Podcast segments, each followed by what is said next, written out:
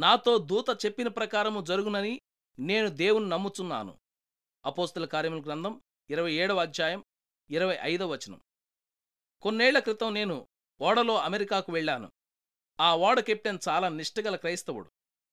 New ఫౌండ్లాండ్ తీరం దగ్గరలో ఉండగా అతడు నాతో ఈ విషయాలు చెప్పాడు. కొన్ని వారాల క్రితం నా ఓడ ఈ ప్రాంతాల్లో ప్రయాణిస్తుండగా నా క్రైస్తవ జీవితంలో విప్లవాత్మకమైన మార్పును తీసుకువచ్చిన ఓ సంఘటన జరిగింది.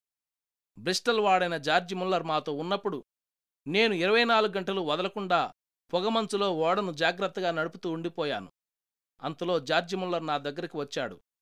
కెప్టెన్ శనివారం సాయంత్రంలోగా నేను క్యూబెక్ సిటీలో ఉండాలి అన్నాడు. అది అసాధ్యం అన్నాను.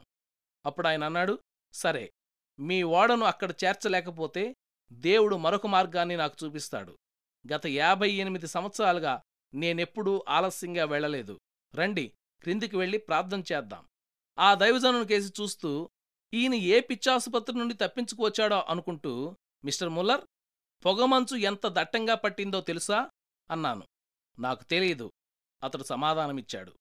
నేను దట్టంగా పట్టిన మంచును చూడ్డం లేదు సజీవుడైన నా దేవుణ్ణి చూస్తున్నాను. ఆయన నా జీవితంలో ఎదురైన ప్రతి పరిస్థితిని చక్కబెడతాడు అన్నాడు జార్జి ముల్లర్. అతడు మోకరించి చాలా సాధారణమైన చిన్న ప్రార్థన చేశాడు. అతడు ప్రార్థించడం ముగించిన తరువాత నేను ప్రార్థన చేయబోయాను కాని అతడు తన చేతిని నా భుజం మీద వేసి ప్రార్థన చేయవద్దన్నాడు. ముందు ఆయన జవాబిస్తాడని నమ్ముతున్నావా? నాకైతే జవాబు ఇచ్చేశాడని నమ్మకం ఉంది. ఇక నువ్వు ప్రార్థించాల్సిన అవసరం లేదన్నాడు. ఆశ్చర్యంగా అతను వంక చూశాను. అతడు అన్నాడు కెప్టెన్ యాభై ఎనిమిది సంవత్సరాల నుండి దేవుడు నాకు తెలుసు. ఆయన నుండి నడిపింపు పొందని రోజు ఈ సంవత్సరాలన్నిటిలో ఒక్కటి కూడా లేదు.